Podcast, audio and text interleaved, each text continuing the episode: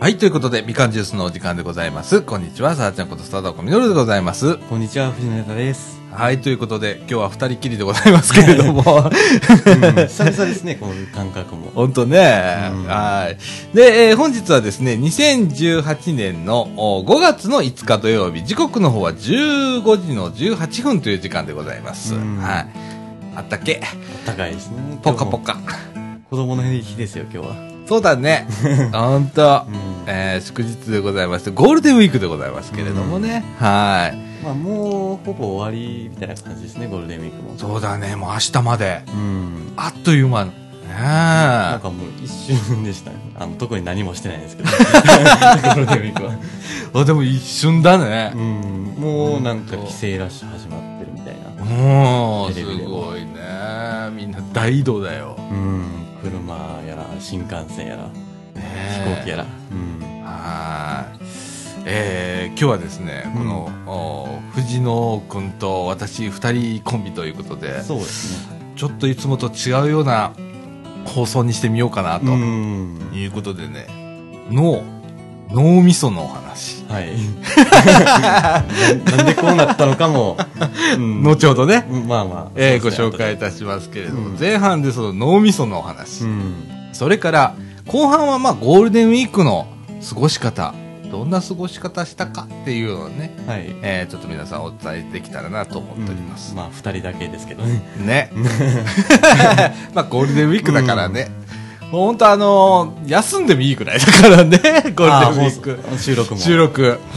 休まない。うん。いや、でもやっぱりなんか、毎週の習慣がなくなるとちょっと変な感じがします。そりゃあるね、うん。なあどうしてほんまなあ。でさ全然ちょっとお話変わっちゃうんだけどさ、ずっと配信止まってたじゃん。そうですね、止まってました。ね。収録はやってましたけど、ずっと。ずーっと収録はするんだけどさ2月の中旬かなぐらいからさまあ編集が止まってて、でなかなかできなくってで編集自身はえっと4月の中旬ぐらいには、まあ、終わってて、うん。そこからはまあ毎週の編集は済ましてたのでその後にまああのアップするためにまあ参加者どれぐらいお誰がおったとか何喋ったタイトル付けとかタグ付けしなあかんので、うんその作業がめんどくさくって、まあ、忙しいっていうのは、まあ、これ言い訳ね。まあまあ。まあ、いうのがあって、うんなかなかできなかった。で、このゴールデンウィークで一気に追いついてやろうと思って、やっと今日、5月5日、うん。10本まとめてリリースっていう。異例の事態が。すいません、皆さん。あの、10分でしょ？大体このラジオって1時間以上喋ってるので、そうですね。まあ、これね、あの、聞こうと思って10時間以上かかるっていう。かかりますね。おおむね11、2時間はかかると思うんですけれども、皆さん、あの、少しずつ聞いていただければいいのでね。うん。ええやっと出せました。うんは3ヶ月分のメンバーのいろんなことが、い。そう、もう凝縮ギュッとされた。これでやっと時代が追いついたみたいな。そうなんですよ。予告とかが、もう、ことごとく過去のことになってますけれどもそうですね。もう、イベントなんかやりましたっけこの間。あのね、編集してて気づいたんだけどさ、はい。街の玉手箱うん。の公開録音したじゃないですか。ああ、しました。それ配信できてなかったっていうね、もうそっからですよ。うん。ああ。もう、玉手箱いつの話やねん。2月下旬の話ですからね。3ヶ月前ですよ。ほんま、まあすいまあません。だいほんとだいたい3ヶ月前。ねえ、本当皆さんすいませんでした。うんあの、やっと追いつきましたんで、はい。こっからは、あの、平常通りに戻りたいなと思っておりますけれどもね。あの、ブログの方はね、えっ、と、少し遅れます。これかはら、いこの10本分をちょっとずつ更新していくという感じになると思いますけれどもね。はい。うん。まあでも、ポッドキャスト開けてもらったらもう聞けますんでそうです。もう、ポッドキャストを開いていただいたら5月の5日午前中からも聞けるようになってますんで、うんはい、ぜひ、あの、聞いて、くすっと笑っていただければと思います。うん。そうですね。もう、これ、今週のはもういいかなと思ったらもう、あの、飛ばして聞いてもらってもいいので。そうそうそうそうそう。ううんあの、大したことは喋ってないんでね、毎回ね。ええあの、おもろいな思うとこだけ食いついていただければと思いますけれどもね。はい。いやー、うんほんと、あの、すいませんでした、本当本当に。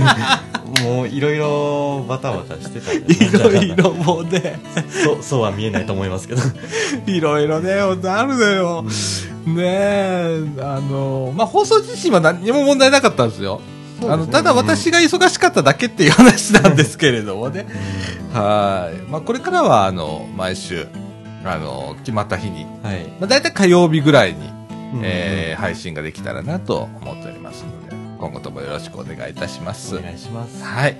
えーということで、えーほ今週はですね、先ほど話したあの脳の話を前半に、はいで、後半はまあゴールデンウィークのお話ということで、えー皆さん聞いていただければなと思います。ということで、みかんジュース、この放送は NPO 法人三島コミュニティアクションネットワークみかんの提供でお送りいたします。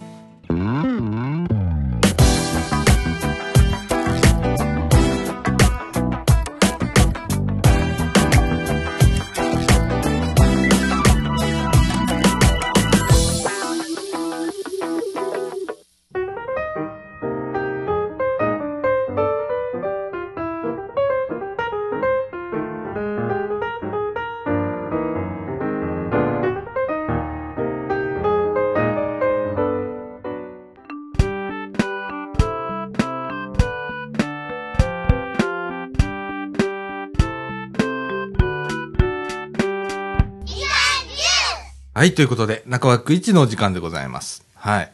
脳ということでね、はい、のお話。うんね。これ先週もね、ちょっとあのー触れたんですけれども、うんえー藤野くん今ね、本読んでて、なんていう本でしたっけ？えーっと1年はなぜ年々早くなるのかっていうはい。本でなんってですけど、いうね、本を今一生懸命読んでいて、うん、結構面白いんだって。そうですね僕にはちょっと合う内容ですね、うん。あのすごい哲学的なんですね。タイトルにもある通り。で時間について今いろいろ考えるんですけどまあ当然。うん。で時間って何そもそもあんのかっていう誰が決めたんやみたいな。あそういうあなんかそれ考えてどうすんねんみたいなこと。までいろんなまあいろんな観点から考えてっうん。ていう内容なんですけどね、うん。まあ、その中であったのが、うん。えーっと、えーこの本の中で紹介されてる、うん。えーとある脳科学者がいて、うん。あの脳卒中でその人が倒れちゃって。で左脳の機能が、うんあのまあ、完全にかわかんないですけど、うんだいぶ失われた状態で、うん。で、まあ、8年かかってなんとかあの生活できるようにな戻ったんですけど。あのその中で出てきたその体験談でその時間に対してうん。の考え方が。ちょっと出てきたっていう、ほう一見脳と時間ってあんまり関連性あるように思えないんですけどうん。その体験談を聞いてで筆者は、うん。あのそこで時間っていう考えにちょっと結びつくところがあるなっていう。のではあまとめてる。まとめた内容なんですけど。ね。はまあその目次の中の一部。この本の中の一部の話、うん。あの、脳卒中ね。あのーうちの父もね、実は脳卒中をやって、うんで、えっと、ちょっと半身不随になってたのね。うんで、えっとね、と同時に、えっとね、ちょっとした検討式障害っていうんだけど、まあちょっとわかんないこと言っちゃったりだとか、とか、えー感情がコントロールできなくなったりだとかうんっていうことがあったりししたんだけどね。ああ、あの脳ってね、それだけ大切なところでね、うん。どっかがちょっとこう、えートラブルを起こすと、なんか性格に出たり、行動に出たりだとかっていうね、ことが起こるんだけどね。はあ、なんかその、右脳左脳いうのはね、そうですね。よく言うよね、うん。右脳タイプ、左脳タイプなんつってね。うん言いますね、うん。ええねえ。あの、改めてちょっとね、この、右脳って何左脳って何を司るんか、いうことをね、うんちょっとご紹介したいと思いますけれどもね。はいあの、右脳っていうのはね、えっ、と、図形や映像の認識、それからあ、イメージの記憶、ひらめきなどを司るということでございます。あの、一般的にイメージ脳だとか、感覚脳とかね、芸術、芸術的な脳と認識されていると。えー題しまして、この、お左脳なんですけれども、こっちは読み書き、話す、計算などの言語、文字の認識や、あー計算と算数、算数とかね、あと、数理的とか、推理論理的思考などを担当。まあ、考えることうん。とかね、計算したりだとか、いうことをまあ担当する。えまあ、言ったら論理的脳とかデジタル脳なんて言われるそうですね。んパソコンでは CPU っていうところだね。そうですね。中央演算処理装置みたいなもんだね。うんええっていう感じなんですけれどもね。はいこれを読ん、あの、僕さっき、あの、ちょっと調べて書き出したんですけれども、ねえ、あの、私、割と右かああ、右脳タイプ。な 右脳。うん。右脳かなうん、もともとの蘇生はかなり右脳派だと思うん。う。うん。あの、これね、なんでかというとね、はい。私小さい時にね、あの、父に車乗せてもらってドライブ行くじゃんか。その、風景をことごとく覚えてる子だったの。ああ。で、それが、えっと、今でもその記憶が残ってる瞬間があって、うん。例えば、あの、うち、父の実家も母の実家も広島県なんですけれども、えー帰省、ね、この、このゴールデンウィークとかね、そういう時にに。帰省するじゃないですか。うん。当時車で行ってて、大渋滞、高速道路もなかった時代で、で、その時のね、国道乗ってる、乗ってんじゃんずっと、はいはい。走ってたら、その風景あるじゃん、交差点の風景とかがパッと、今そこを走っても出てくんね。ああ。その当時、車に乗って走ってた時の。情景がバーンと出てくる。あ、だからここ見たことあるとか、あ、ここ見たことあるっていうのがものすごい多い人で、ああ、これ、イメージ脳だって。うん。でも、これってね、えっ、と、右脳だけじゃないんだよね、きっと。例えば、記憶っていう部分では、左脳も出てくるので、うんあ、でも、右脳か。あ右脳もイメージの記憶だからね。そうですね。イメージとか、そういう、まあ、記憶って考えても右脳右脳だでね。すね、やっぱり。まあだから、うん俺はもうい右脳だと思って。うん。うん。ねうえ。んどうなんですかね、あの、まあ、人間、まあ、生きていく上には、どうしてもどっちも必要なので、まあ、うん、まあ、どっちが得意とかはあると思うんですけど、まあ、うんまあ、両方人間にとって必要なものではあると思うんですけど、うんうんうんうん。うん、僕もどっちかというと、右脳かもしれないですね。あうん、で、今聞その話聞いてて思ったのはあ。、うん。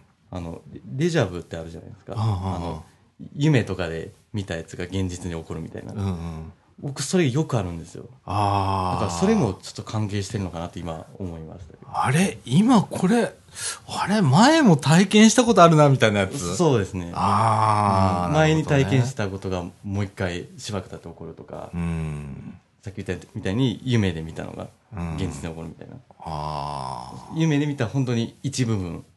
が現実に。よくあるんですよ、僕。ああ、そもうしょっちゅうですね。う。俺さ、でもさ、藤野くん見てたらさ、いろんなこと考えてんじゃああ、はい。ん。で、それこそ哲学的なこと好きじゃん。割と好きですね。これってでも左脳じゃね？うーん、なんですよね。ねうーん、でも普段どっちを使ってるかって考えたら右脳なのかなっていううん右脳ベースの左脳も動いてるよみたいな。まあ左脳誰でも動いてんだけど、ううんん左脳もよく動いてるよみたいな感じかな。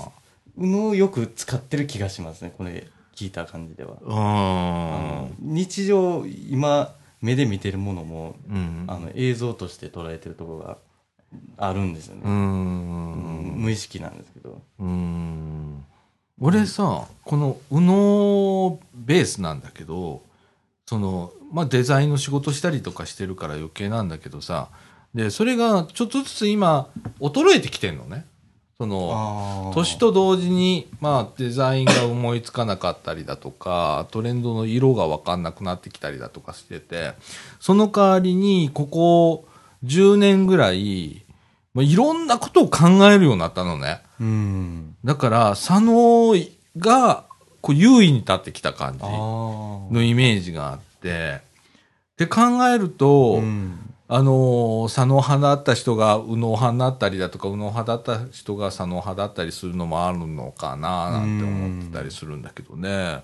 うん。だって昔は絶対考えなかったこと今すんげえ考えたりすしてんもんうね。んうん、興味のなかったことを考えなかったけれども、今ちょっと興味がなくても考えるようにするだとか、うんっていうようなことをしたりだとか、するようになったんで。ただ、読み書きは苦手。あ、そうなんですか？漢字出てこない。書くのがね、苦手なのよ。書く、うーん。うん、そういう機会が減ったというのもあるかもしれないけど、うん、まあ大体学校卒業したりしたらもう書くことなくなりますもんね。うん、まあどちらかというと、ね圧倒的に、そういう機会が減るよ減りねま。す、あの、物書きじゃないので、どちらかというともう PC に打っちゃう方なんで、うん。うん。今時メモもあのスマートフォンのメモに打っちゃったりとか、ねえ、今そんなんだもんね。手帳もそんなんですよねもう手帳じゃなくてなんかそのスマートフォンのカレンダーに入れとくみたいな入れた。なあ、最近あの、スマホの中に手帳アプリとかあったりするもんね。あるんですか？うんえ俺 俺昔ね、入れてたのよー、。えうーん。とかね。うんだから、こう、書くということはしなくなった。で、読むっていうことは昔からあんまり、あの、得意とはしなかったのね。うんものを読むっていうの。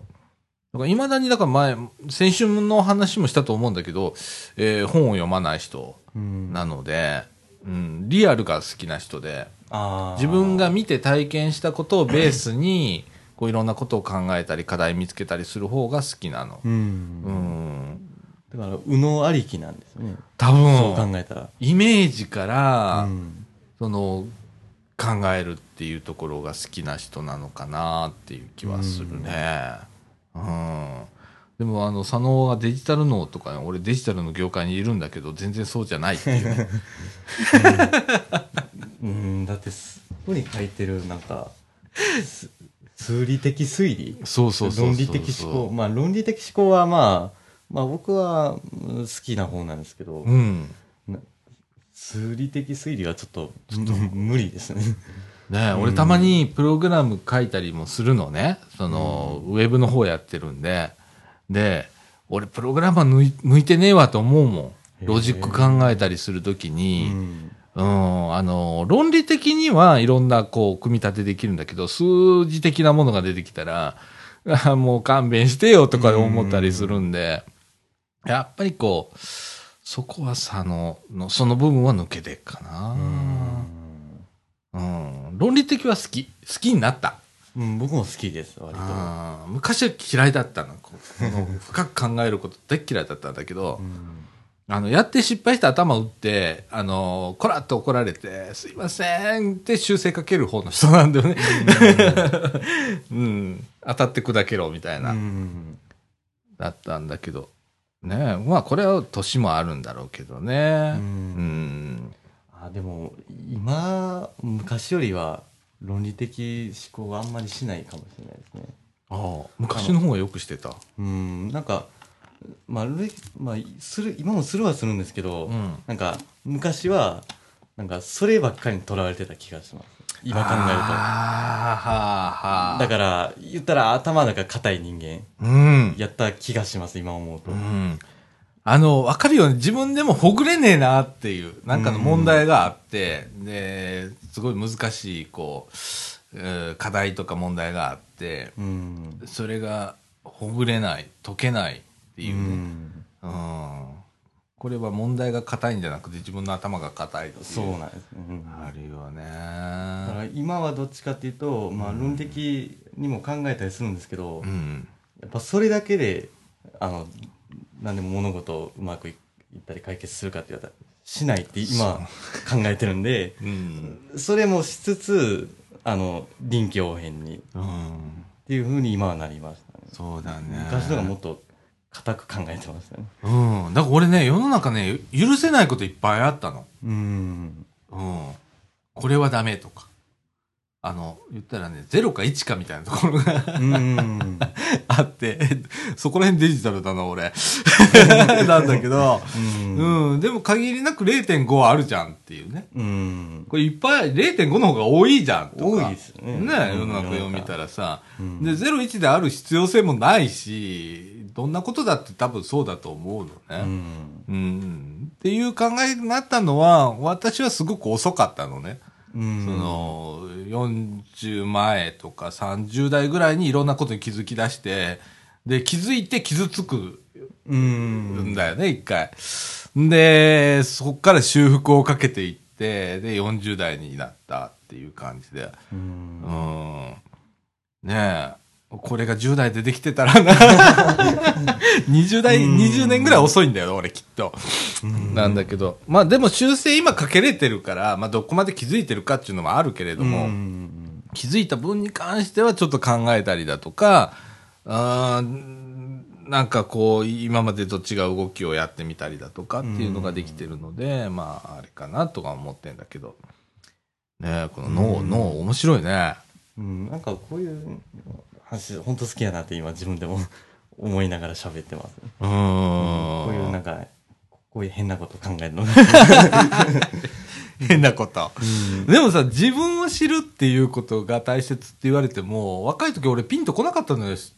うんうん。あの、わかんなかったんだけど、今すっげえいろんなことつまずいて、初めて分かったんだけど、うん、やっぱこう自分の特性だとか、えー癖だとか、それから、えっと、客観的に自分を見る。ちょっと、うあの、なんちゅうかな、俯瞰で自分を見る。うんっていうことができたときに、なんか、あ、ここをちょっとこいつ、こいつおかしいぞ、みたいな。うん自分のこと。うんうん。変だぞ、こいつ、とかと思って修正かけていくっていうことが初めてできるみたいな部分があって。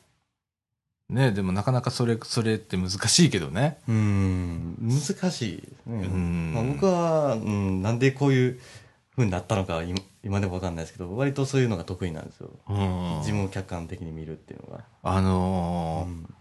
藤野くん見てて思うのは、あの、ラジオ部も俯瞰で見てるじゃん、結構。見てます。な、全体を見渡してどうしようっていうな。うん。で、俺は、あの、1対1で見ちゃうこともあるのよ。そっちの方が強い傾向の人なの。うんで、それはすごい危険なことなのね。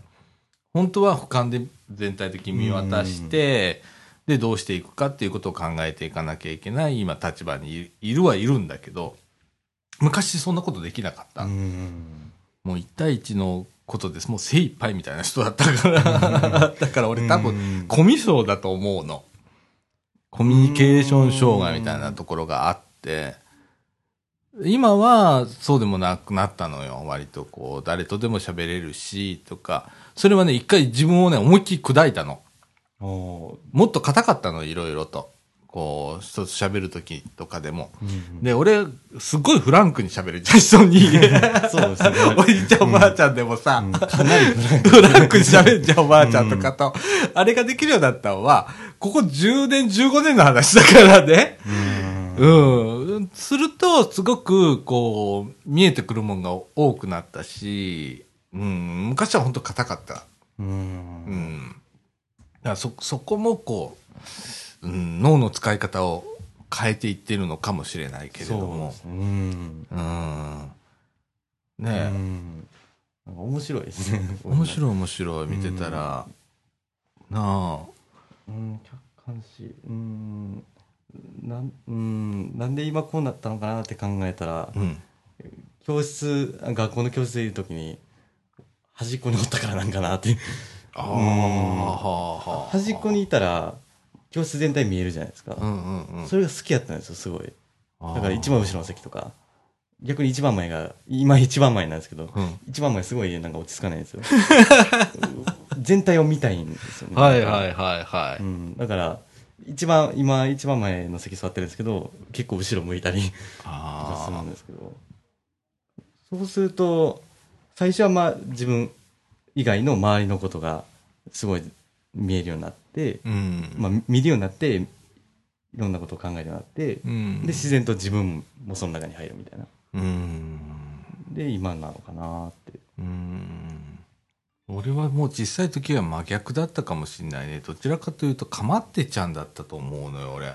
うんうん。だから俺、迷子になって、前も話したと思うんだけど、迷子になって困ったことがない人なのよ。うんっていうのは、かまってちゃんだから、誰とでも友達になれるわけ。その、近くにいるおばちゃんにすぐ助けを求めたりだとか、で、あのー目を多分俺見るんだよね、その人のずっとじーっと、ニコっとして、どうしたのって声かけてくれんじゃんか。うん、そういうタイプの人だったのね。で、えーっと、今そんな、ね、あれじゃないんだけど、うーん、まあ昔はそんな感じ。なんか、うん。うん、人のかまってちゃんだったよね。で、難しいな。何言おうとしたんだろう、今。うん。いいこと今見つけたのに。ありますよく。あの、うん、こういう話が好きやからこそ、なんか、じ僕も今自分の中でいいろんな今までのエピソードをうんと絡めて話そうと思っても、どれから話そうみたいな。ど、どうつなげようみたいな、うまいことを。いや、うんあーねだから多分僕、ここういうこといをい一番よく考えてるんじゃないかなって今思いました。ああ、そう。普段から。ああ、そう。うん。うーん。これは、なんだろうな。うん、哲学にしちゃうとアウトなんだよな、俺の中でどちらかというと。で、だから、どっかにリアルな部分のエッセンスがないと、うん自分の興味が湧かへんから、単に左脳脳っていうことからものを考え出す人間じゃないつつまらないと思っちゃう。うん。だけど、そこにちょっとリアルなことが入ってて、解析対象になれば、いきなり面白くなるっていうね。うん。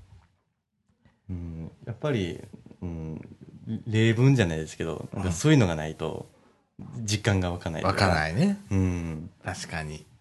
ううん。だっん。てこうやって文章を見てても、イメージ湧かないですもんね。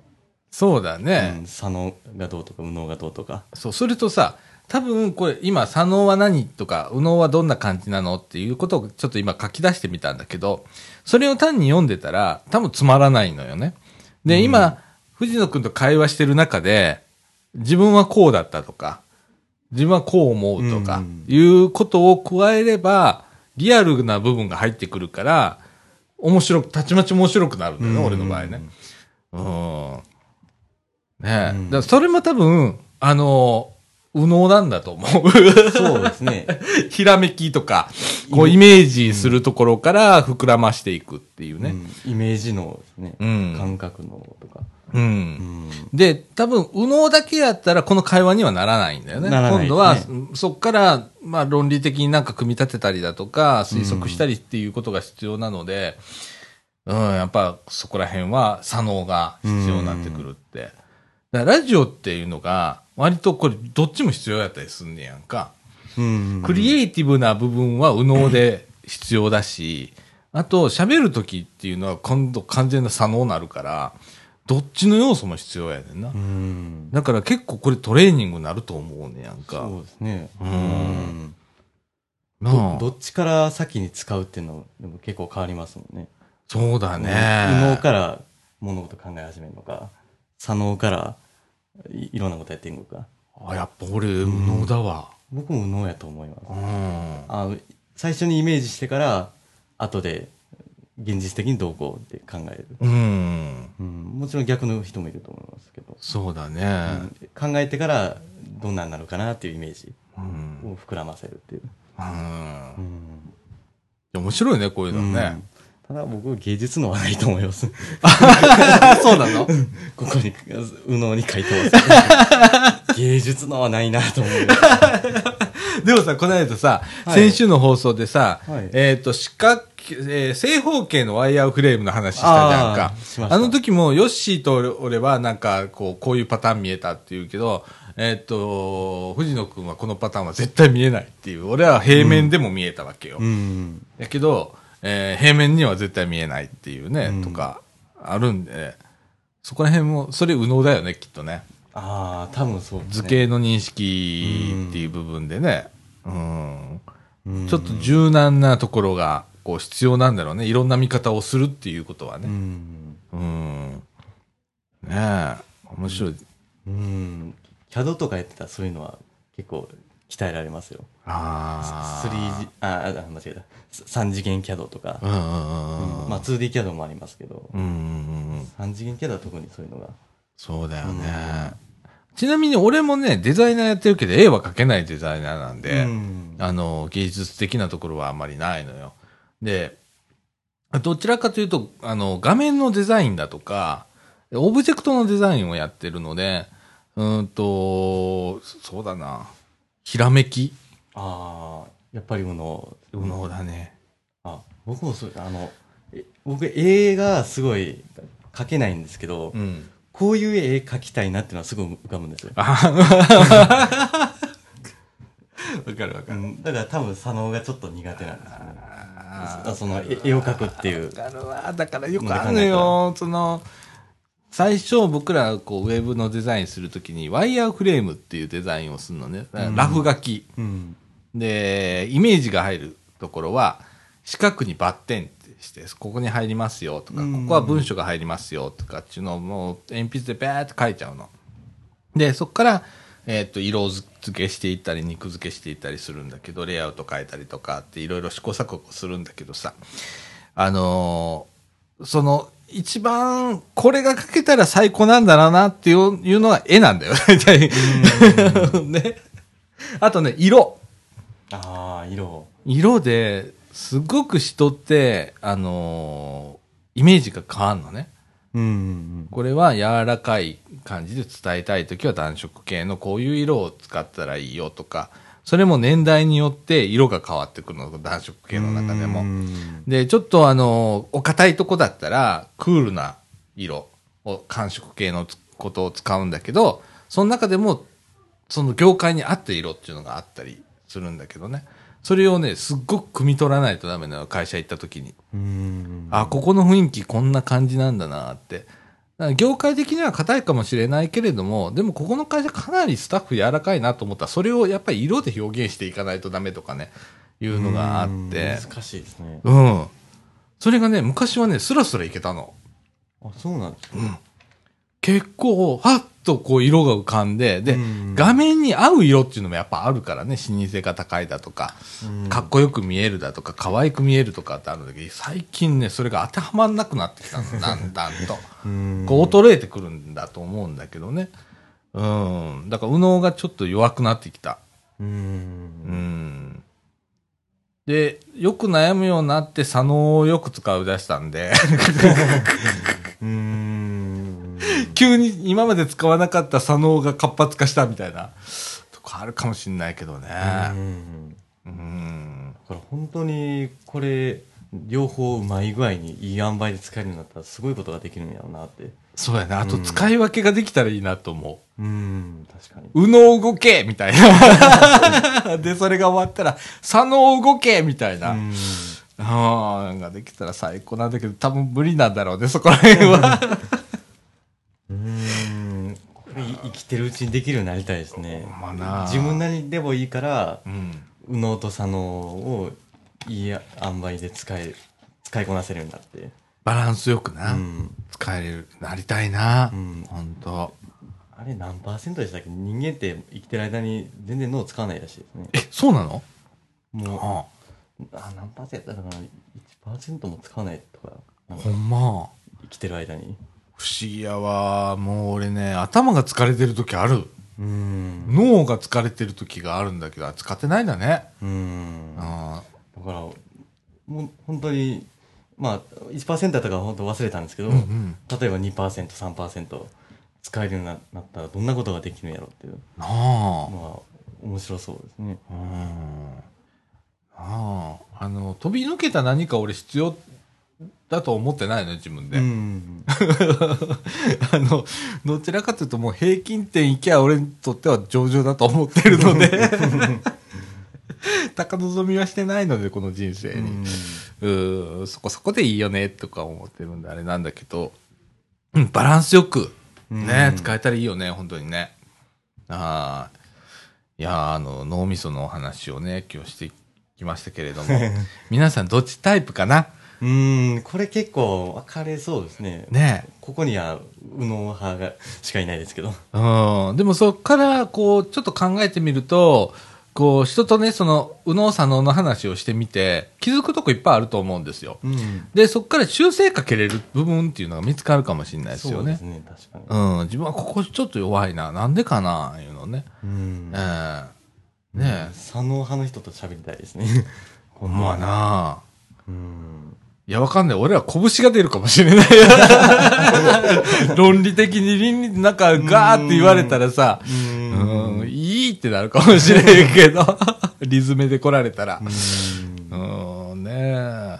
いや、でも面白いでございます、こういうね、話。うん。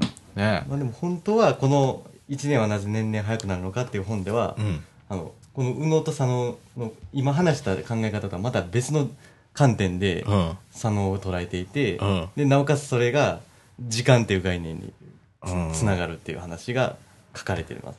まあな、俺多分ね、そこら辺になったら、今度、こう、ついていけなくなるんだよな、きっとな。ちょっと難しい難しいことは書な。いてますね。うん。でもさ、さっき言ってたじゃんか、脳卒中かなんかで、はい。まあ、倒れられて、えー脳の一部が、まあ、損壊をして、で、いろんな感覚がなくなっていった。でも、8年経ったらだんだんと治っていったっていう部分、記述があったと思うんだけれども、うんあの、完璧にはなら治らないとは思うんだけれども、その修復機能ってあるんだね。あるんでしょうかなりね。ね。うん。どう、あの、あの、ちょっとでも治治ったのかはちょっと、うん、あんまり詳しくは書かれてないんで、うんうんうんわからないんですけど、うん、ねなんか適応したりとかするんですかね？するんだろうあのそね。の失われた部分はは直せないけど、他の、なんかで対応する。するか。あとは、これ、普段1%しか使ってないわけだからさ、うん。どっかにそれがあるんだろうね。ああ、そうかもしれない。うん。とかね、あとね、ちょっと聞いた話によるとね、右脳の機能を左脳が補うこともあるっていうことも聞いたことがある。へえ。うん。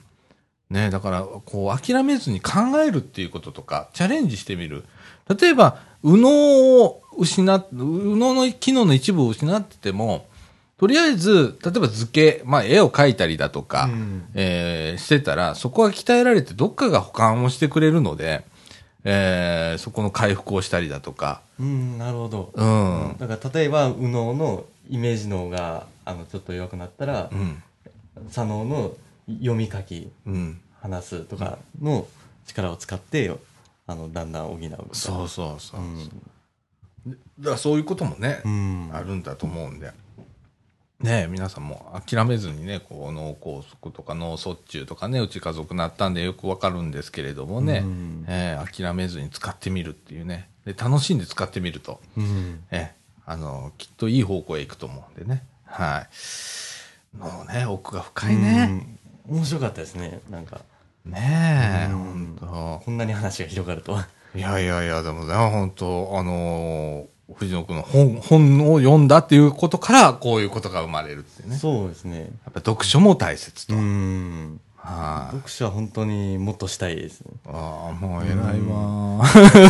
でも僕読むの本当遅いんですよもいや、遅くていいと思うよ、もう、うん。その自分のペースでっていうのをね。うでだんだんあのまあその分時間がかかるかかって、ん。途中で飽きてくるみたいな。がよくあるんで、うん。まあ、これの本はなんとか最後まで読みたいですねうん。ぜひぜひ、またこれ読んで気づいたところあったら、はいラジオで発表していただければと思います。もう本当は時間の話をしてますからこの本でそうだね。うん はい。ということで、時刻の方は、あ15時58分になりました。はいえっ、と、後半はですね、えーゴールデンウィークの過ごし方ということでね、えー藤野くんはあっこへ行ったり、私はあっこへ行ったりっていうような話をしたいと思います。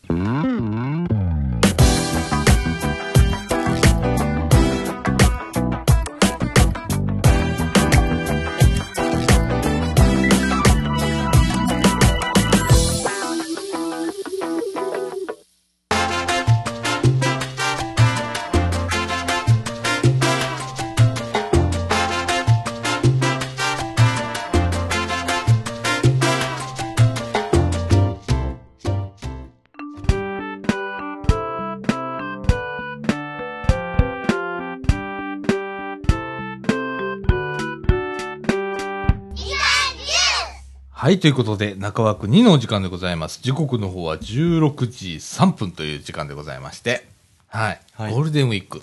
うん。今、真っ只中というか、もう終盤。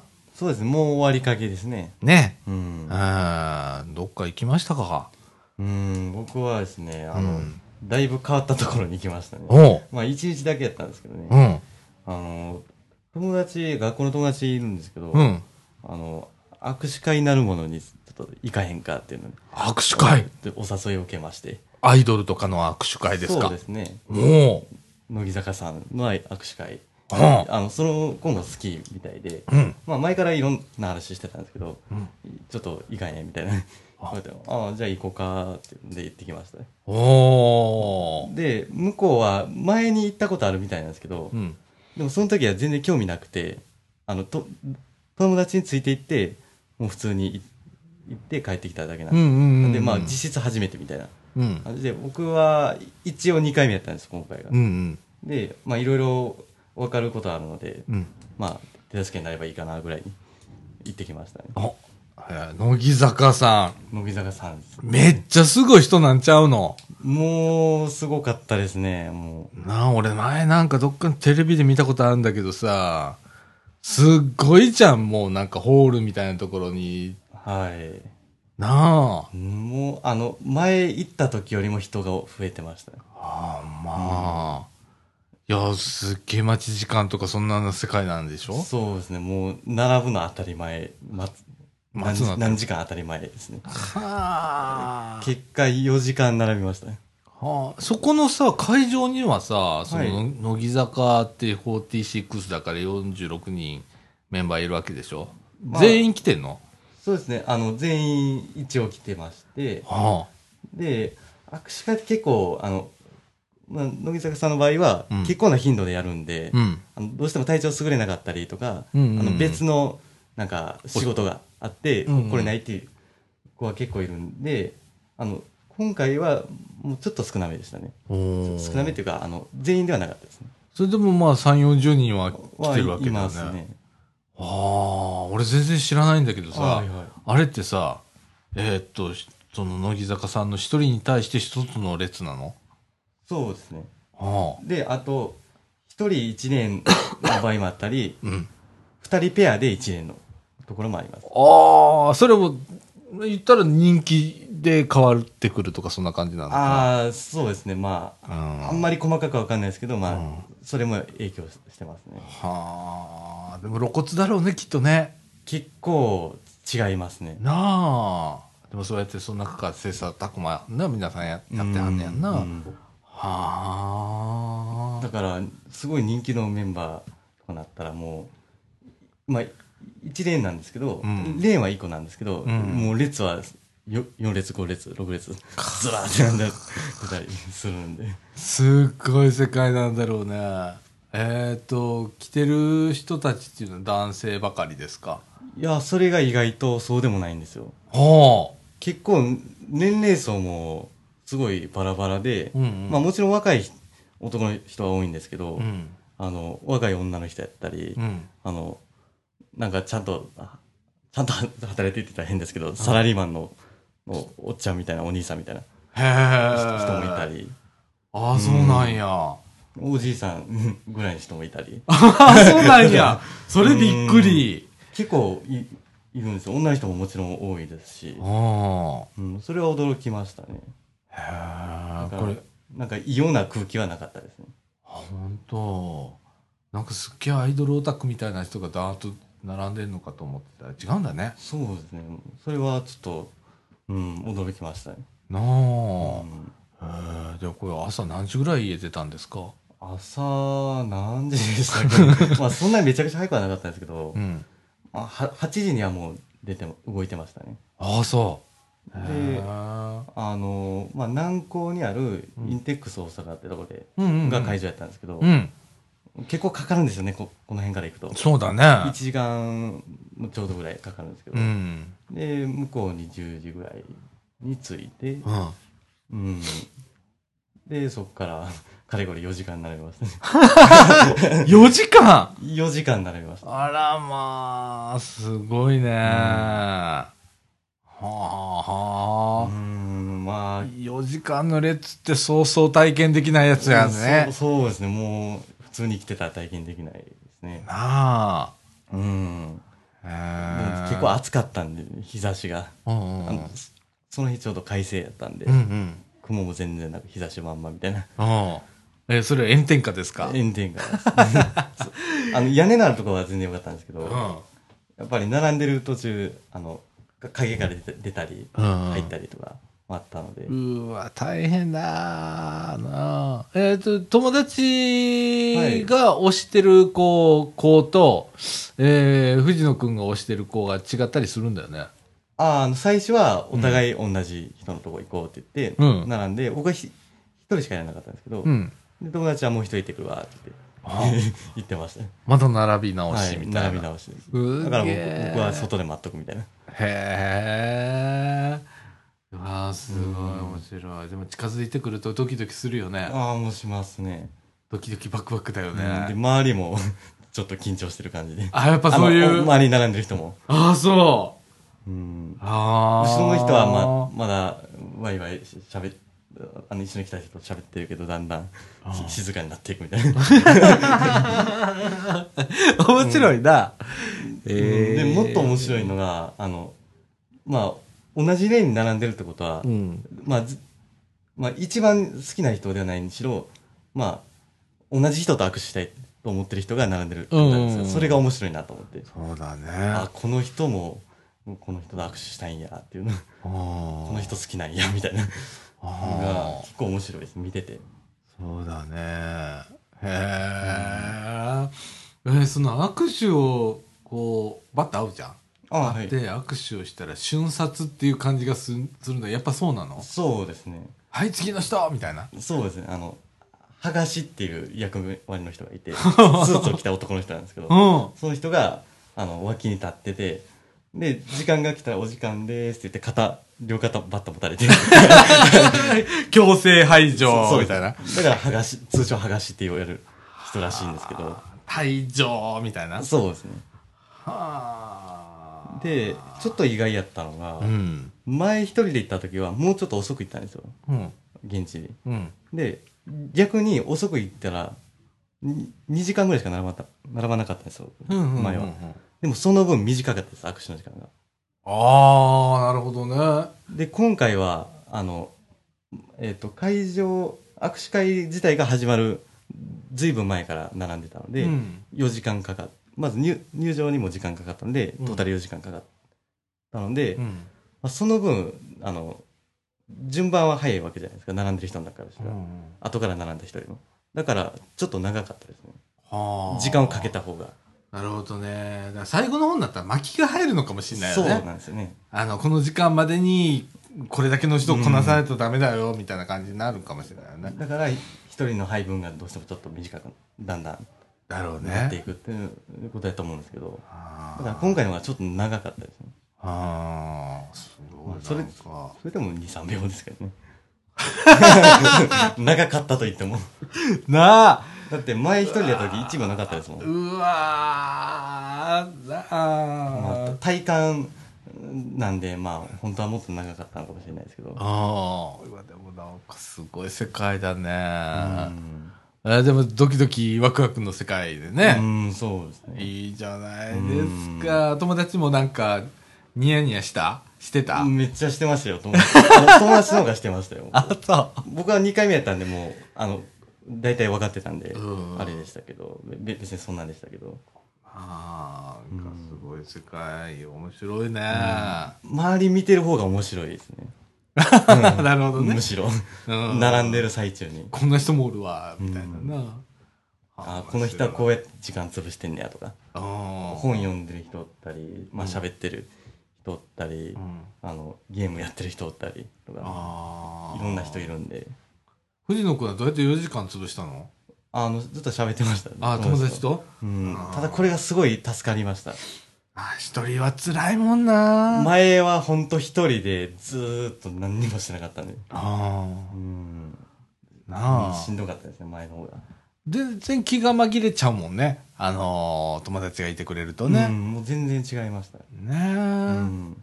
わあ、いい体験だ。青春だでね。すね。ね今のうちにやっとかないと。ほんまそうやと思う。うん。私逆にその年代そういうことあんまりやってなかったんでう、ん。羨ましい。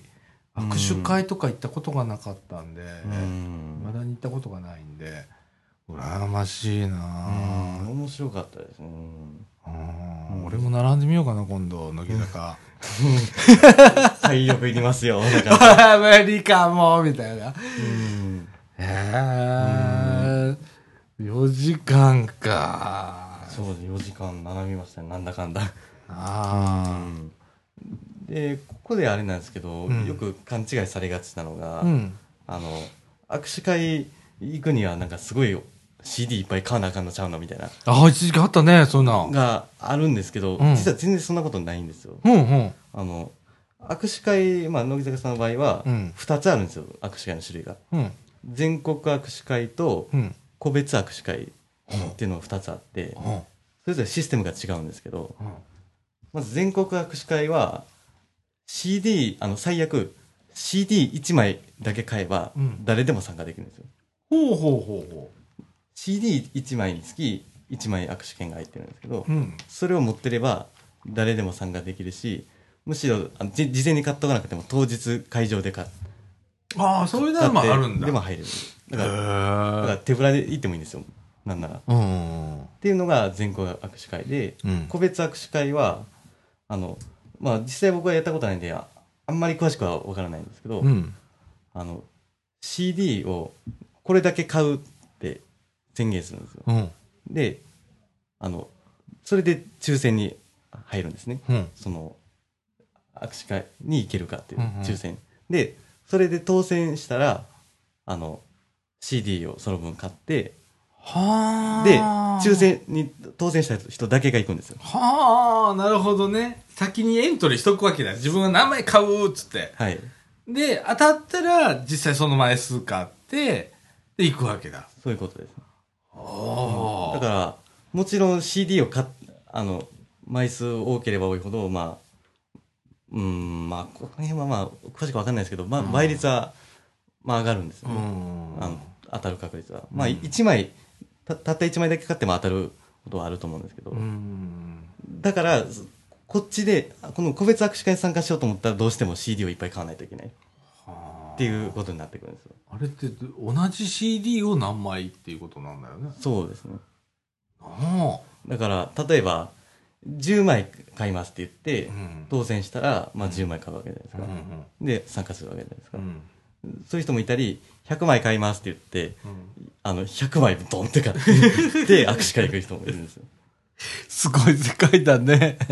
うんほんとね。だから、こっちは、どっちかっていうと、あの、まあ、その分、こ個別握手会は、ん。あんまり並ばなくて済むんですよ。はあの、限られた人しか行けないので。はあ、で、握手の時間も長くなるんですよ。はまあ、ある程度は長くなるんですよ。あ。はまあ、だからこっちはちょっと、うん、賭けみたいな。あ。そうだね。どっちかというと、そういう感じなんですけど、全校学士会は、うん。あの、そんなことなく気軽に、いけるわけだ。一枚でいける。1枚だけでもいけるんですよ。あ実際僕は1枚しか買いませんでした。しああ。同じの名前持つつもしゃあないもんな。ょうがないです。まあ、一応毎回4タイプあるんですけどね。うん。え？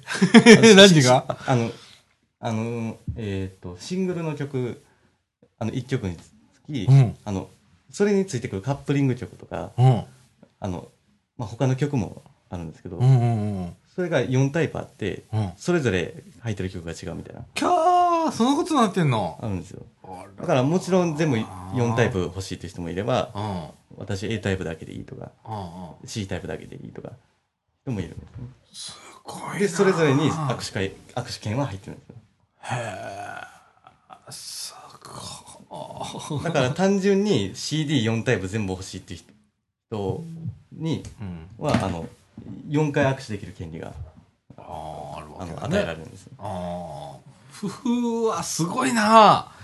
面白いシステムだね。こういうのも調べてたら面白いなと思って、なまあ、行あく前にいろいろ調べて勉強したんですけど、はあ。すごい。うん。あそりゃ売れるわな。そりゃ売れるわ。で、握手会して、すごい人が来るっていうことは、それだけの人が買ってるいうことなんだからね。そういうことですね。すごい世界だ。え、基本無料なの？その握手会自身は。は無料ですね。CD 買って握手券さえ持ってれば。まあ無料なんだ。すごいなだからし CD1 枚分のお金で済むわけですよ。あの、最低。なるほどね。まあ言ったら3000円だと3000円ぐらいで済むっていう話。そうですね。ただまあいろんな人と握手したいとか、うん同じ人と何回も握手したい人あはあの自分のいる分買うわけでああ、すごいな面白い。面白いんですよこういうの調べてたらなこんなんなあ。ってんねやってねああ。だから、あのまあその分めっちゃ並ぶことにはなるんですけど、まあ気軽には参加誰でもできますそうだね。基本はうんうんうんうん。ああ、一時期あったもんね。なんか100枚買いました、200枚買いましたとかさう。んすごいことなってたじゃんか。あうあ。んなるほどね。1枚でも気軽に参加できるやつもあるとそうですねいうことなんだっていうのもねも。し知ってもらえたらいいなと思ってねえ、なんかすごく面白いらしいですよ、皆さん。ね。うん乃木坂さん。もういろんなやつやってんだよね。なんちゃら48だとか、なんちゃらなんちゃらとか今いっぱいあるじゃん。うん SK SKE だの、えーなんちゃら、みんな同じ感じなんだよね、きっと。うん。だと思います他のグループはあの知らないんですけど僕はん欅坂とかいっぱいあるじゃん、今。なあ。逆に他のグループグループ僕全然し知らないのであーおじさんに至ってはね、全部一緒に見えるね。最近まで本当にあの、富士の国教えてもらうまで、欅坂と乃木坂の差が分かんなかったっていう、あーいう感じだったんですけれども。ねえ。いや、面白い経験したね。いや面白かったですあの、まあ、もちろん握手も楽しかったんですけど、うん。まあ、それ以外のところを見るのもすごい面白かったですね。ああ、人間観察。そうですね。そういうの好きなんで、う。うん。んでちなみにグッズあ販売は2時間並びました、ええ さらに。それはそれでまた別なんだ。別ですね。そっか、2時間。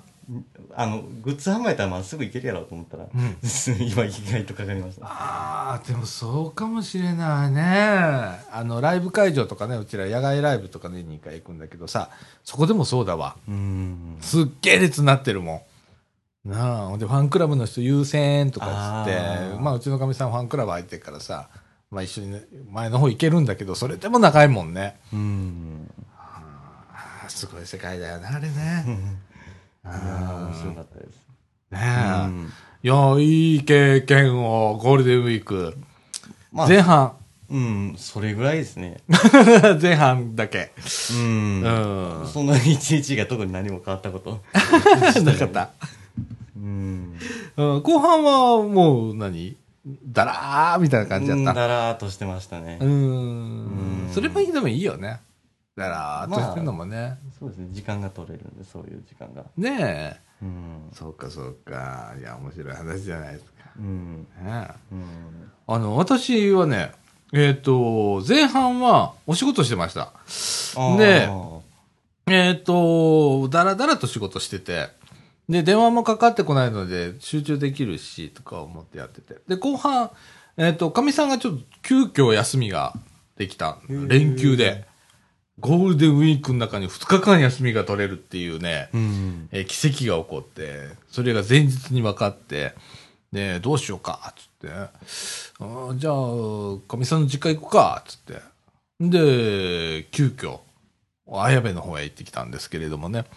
えーっと、朝早うから行って、うんで、着いて、えー10時ぐらいにはもう着いたんですよ、朝。で、今日、どうどうする今日？みたいな話になって、で、いつもだったら福知山の方へ、えーご飯食べに行ったり、買い物しに行ったりするんだけど、うん。ちょっとひと、あの、一足伸ばして、朝来市という、兵庫県朝来市というところで、えー行きたいと、向こうのお父さんお母さん言われるので、うんあ、じゃあ行きますか、つって。で、なんかご飯食べに行くつもりで行ったんだけどね。で、向こうのサティ？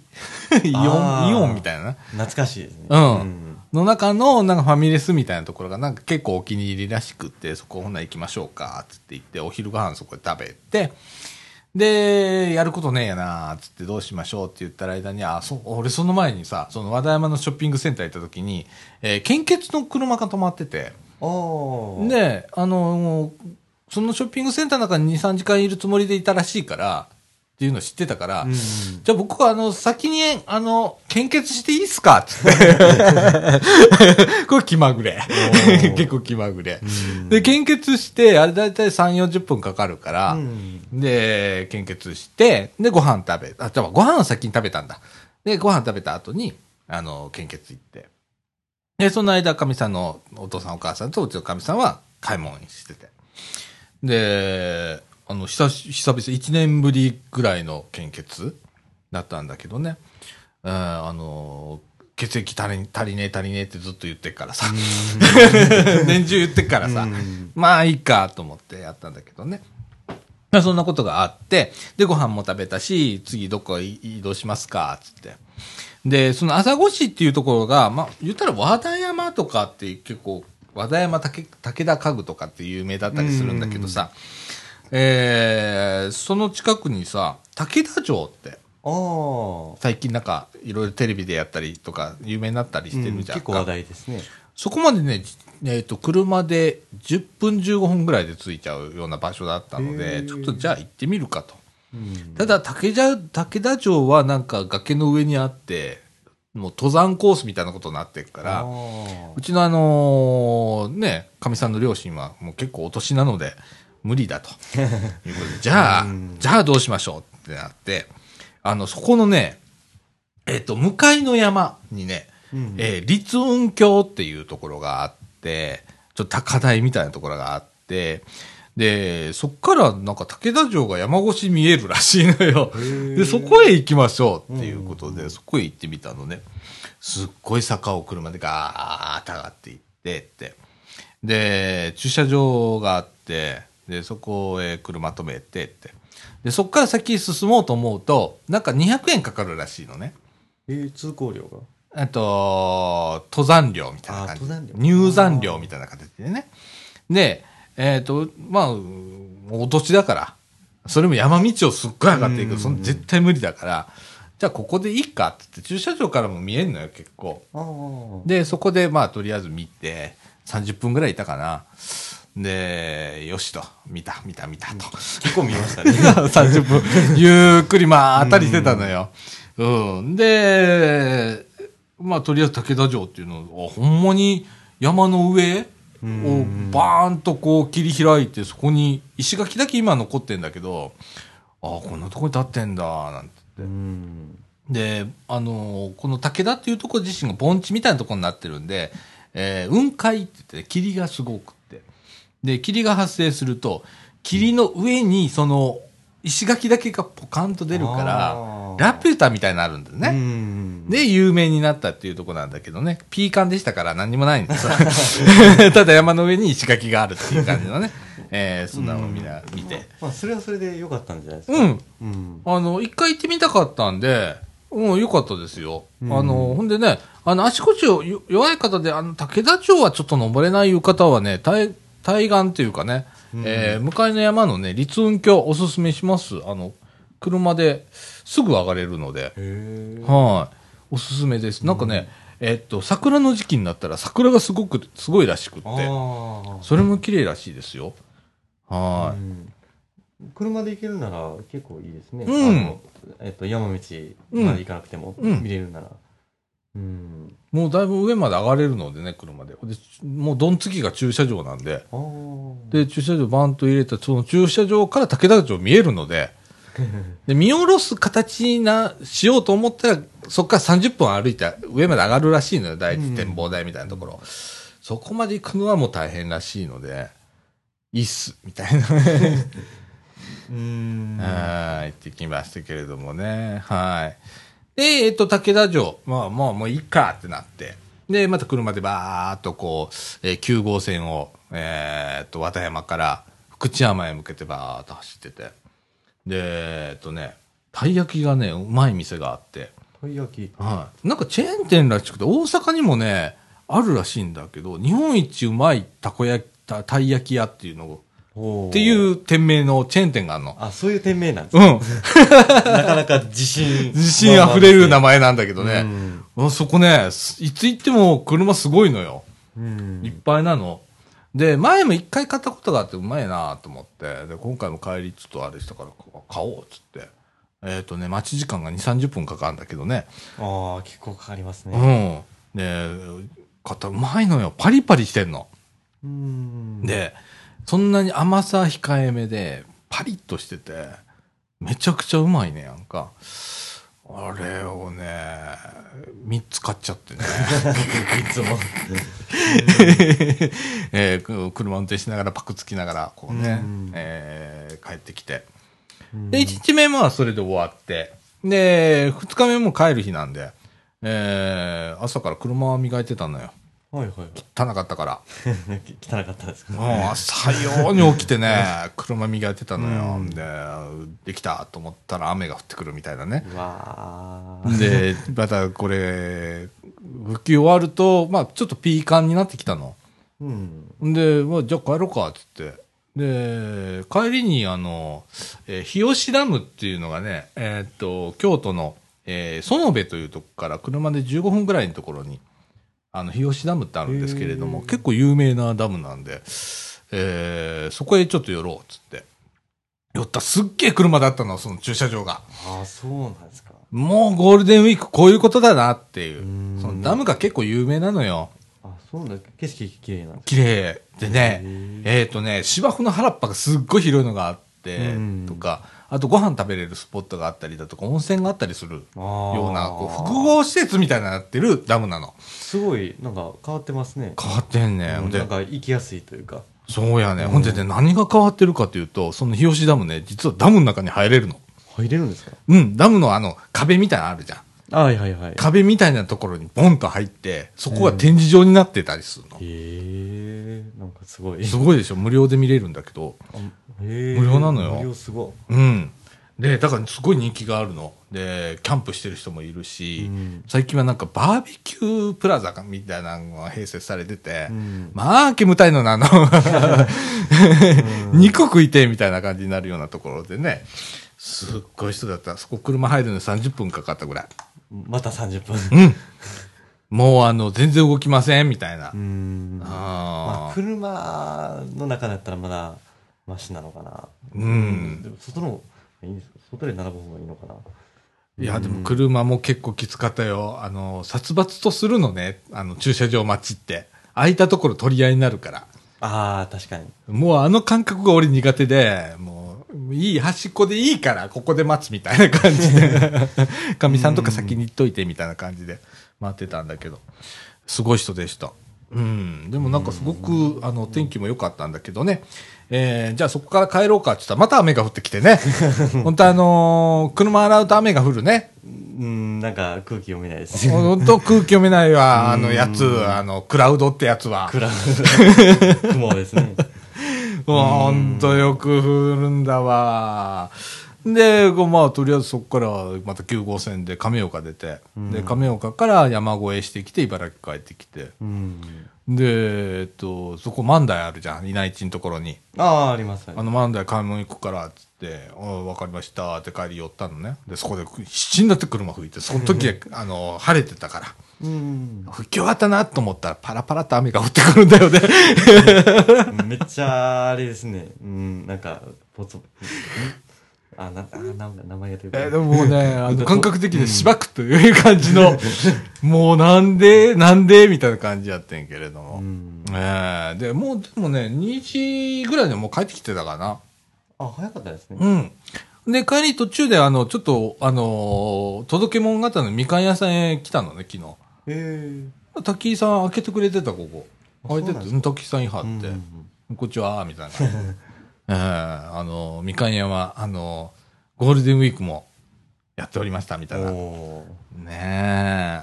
でございました。私のあの、後半、2日間だけはなんか、えー遊びたくったみたいな。ーうん、ゴールデンウィークらしい。うん。うん。ねえ。で、最後の土日の土曜日はこれでしょ？いつもの習慣に。いつもの。で、明日は編集だから、そうですね。まあ、半日は潰れるわな、みたいな感じなんで。これどうやっていくのか、みたいな。うん。ねあっという間でしたね。あっという間。なんだかんだで。ねえ。これ毎年だったらもう大型連休にしちゃうのよ、うち。今今年だったら真ん中の真ん真ん中の2日間ね、平日だけど、それも全部は休みにして9日間丸々休むんだけど、うん今年は全然それができなかったからさ、でもよかった、2日間。うんう。ん、久々だった、なんか。うん。やっぱりどっか行かないとね、せっかくの連休なら。ねえ、発散っていうね。うん。あとね、やっぱ緑の中いいわ。田舎はいいわ。良さそうですね。この武田城とか。うん。一回行ってみたいんですけど。武田城よかったよ。観光客いっぱいだったよ。まあ、もう多いでしょうね、ここは。多い。でもね、なんか電車で行って万端線かなんかの武田駅から、駅前から登山道だ らしいのよ。そうですね、この地図見たと。うん。便利なんでね。はい、皆さん。あの、武田城、良かったですからね。うんあの、2の方は朝方行くらしいです。ああ、あの、えっと、なんですか、て天空に。霧がね、うん。あの、バーっとね。はい。うんまあ、どうせなら、それ見に見たい気もしますね。なあ、だから天気予報見てさ、あのあ、これ霧出るんじゃねえとか、うん。ね、朝霧だったら、例えば夏場とかね、ああ。夏場の午前、朝早くに、うん、行くみたいなね、うんいいかもしれませんもね。うこっから行くとなったら泊まりがけですね。ほんまやで。こう、それか朝方3時ぐらいで出てな。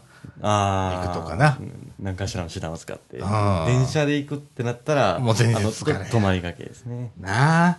あーぜひ、あの、武田城よかったでございます。はい。ねえ、そんな感じ。おい途中ね、俺ね、はいせんべい屋があったのよ。せんべい屋、おかき屋かな？かなんかがあって、で、よくある、その場で作って工場みたいなのがあって、そこで、あのー売り場があるみたいな感じで、で、コーヒー無料って書いてあって、あれ？と。で、よくあるパターンだなと思って。実はそれと同じ店がね、白浜にあるのよ。そのおかき屋さん。最近なんかチェーン店みたいになってるらしくて、それを知らずに入ったので、最初。で、その、一応なんかおせんべいかな買って、で、出たら、その紙袋の裏側に、えーなんちゃら店の南紀白浜店って書いてあって、世間狭ーなんて思って。ええそれ武田城のすぐすそばにあったんだけどね。へええそんなこともありつつの。ーうん、なんか旅行感が若干薄れた感じそうそうそうそう、なんか、ええみたいな。はい。なんか似てるなと思ったの。外観とか、入った雰囲気が全く一緒だったからや、っぱ似てるんですね。あの場所は違えど。同じとこがやってたっていう。っていうことがありのの、ゴールデンウィークでございましたけれどもね。はい。皆さんどんな感じのね、ゴールデンウィーク過ごされましたでしょうかね。どうなんでしょうね。普通の人はどんなゴールデンウィーク過ごすんですかね。ねえ、なんか、こう、田舎が遠い方はね、帰省をされたりだとか、このラッシュの中とかね、うんえー高速道路いっぱい混むし、みたいな、あと、新幹線もすごいじゃん、今ね。うん。えー大移動ですよ。うん。ね毎回ああいうニュースの映像を見て、うん。あの、なんかスーあの、空港の映像とかでよくあるんですけど、うんあの、スーツケースの上に子供がまたがってあ ああいうのを見ると、あ、連休やなって、いつも思います。あるあるのやつな。はい。うーん。あれ見るのが、ううんん意外と楽しみにしてるんですよ、毎回。ああ、なうんああ、連休やなって感じがしますね。なあ、あの、あの、通勤電車のラッシュ並みの新幹線だとかね。そうですね。ねえ。乗車率100何パーセントみたいな。かな、200%とかあるよな。ほんとな。いや、その中で。まあだから今日土曜日でしょ？土曜日今日明日ぐらい、今日もう帰省ラッシュじゃないですか、うん戻ってくる方のね、もう今日がピークなのかな？ピークでしょう。ね。うん。いや、楽しいね、皆さん。うんあとはまあ、レジャーにね、行ったりだとか、うんキャンプ行ったりだとか、ね、いろいろアクティブな方は、そんな感じの過ごし方になるのかな？う。うんん。うん確かにもうちょっと自然を感じたかったですね。ね。うんいや、俺本当あのー田舎好きだからね、もともと。そうんの、うん。だから、いいよ、やっぱ。カエルの鳴き声、うるさっていうぐらいのあー晩ね。いいですね。うん、ギャーギャー言ってたよ。うんっていう感じでございました。はい。えっ、と、時刻の方は16時37分となりました。この後エンディングへ行きたいと思います。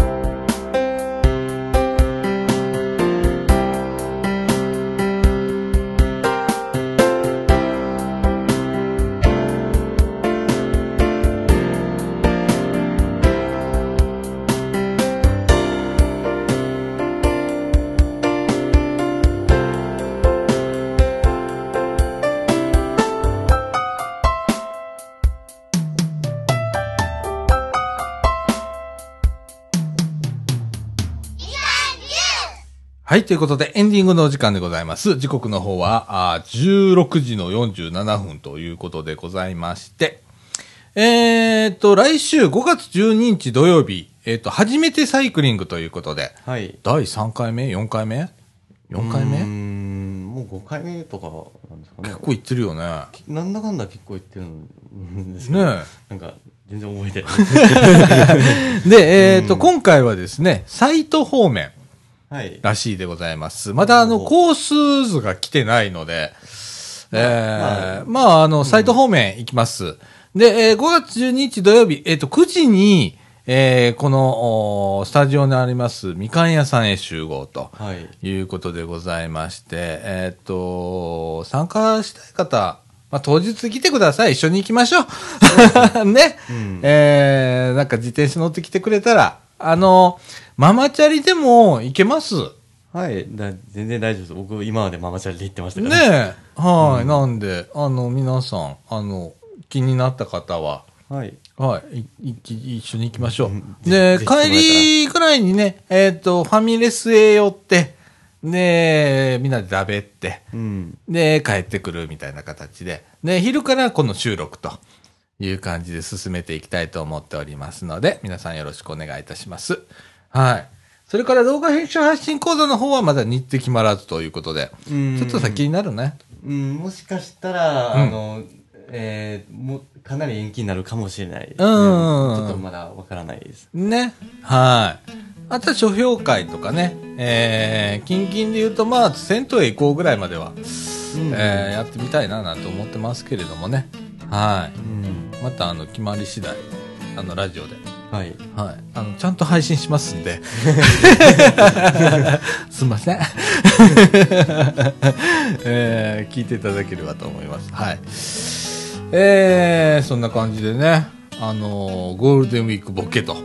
ういん危ないですね。そろそろ戻さないと。ほんまに。なあ。で、5月病なんつってね。えーうんこの連休明けてね、ねなんか、急にね、うつうつとしてくる方もいらっしゃるみたいなんですけれどもね。うん梅雨も入りますからね。そうやね。うっとしなあ、またなあ、ほんまに。えー、私もまだあと1、2ヶ月、2ヶ月は済まへんかもしれんな。バタバタバタバタ続きますけれどもね。えー、乗り越えていこうと。うん。そうですね。ね、うん一個一個、一個一個やっていくみたいな感じでございますけれどもね。はい。えーということで、まあ来週、12日土曜日はですね、9時集合でサイクリング行きましょうということでございます。はい。今今週こんな感じでそうですね。ね参りましょう。5時、5時前ですからねう。ん。結構喋りました、今日は。ね。んはい。えー、ということで、みかんジュース。この放送は NPO 法人三島コミュニティアクションネットワークみかんの提供でお送りいたしました。今週のお相手は、さあちゃんこと貞子みのると。藤野いただでした。はい、ということで、今週は。今週ははい、この辺で、さよなら。さよなら。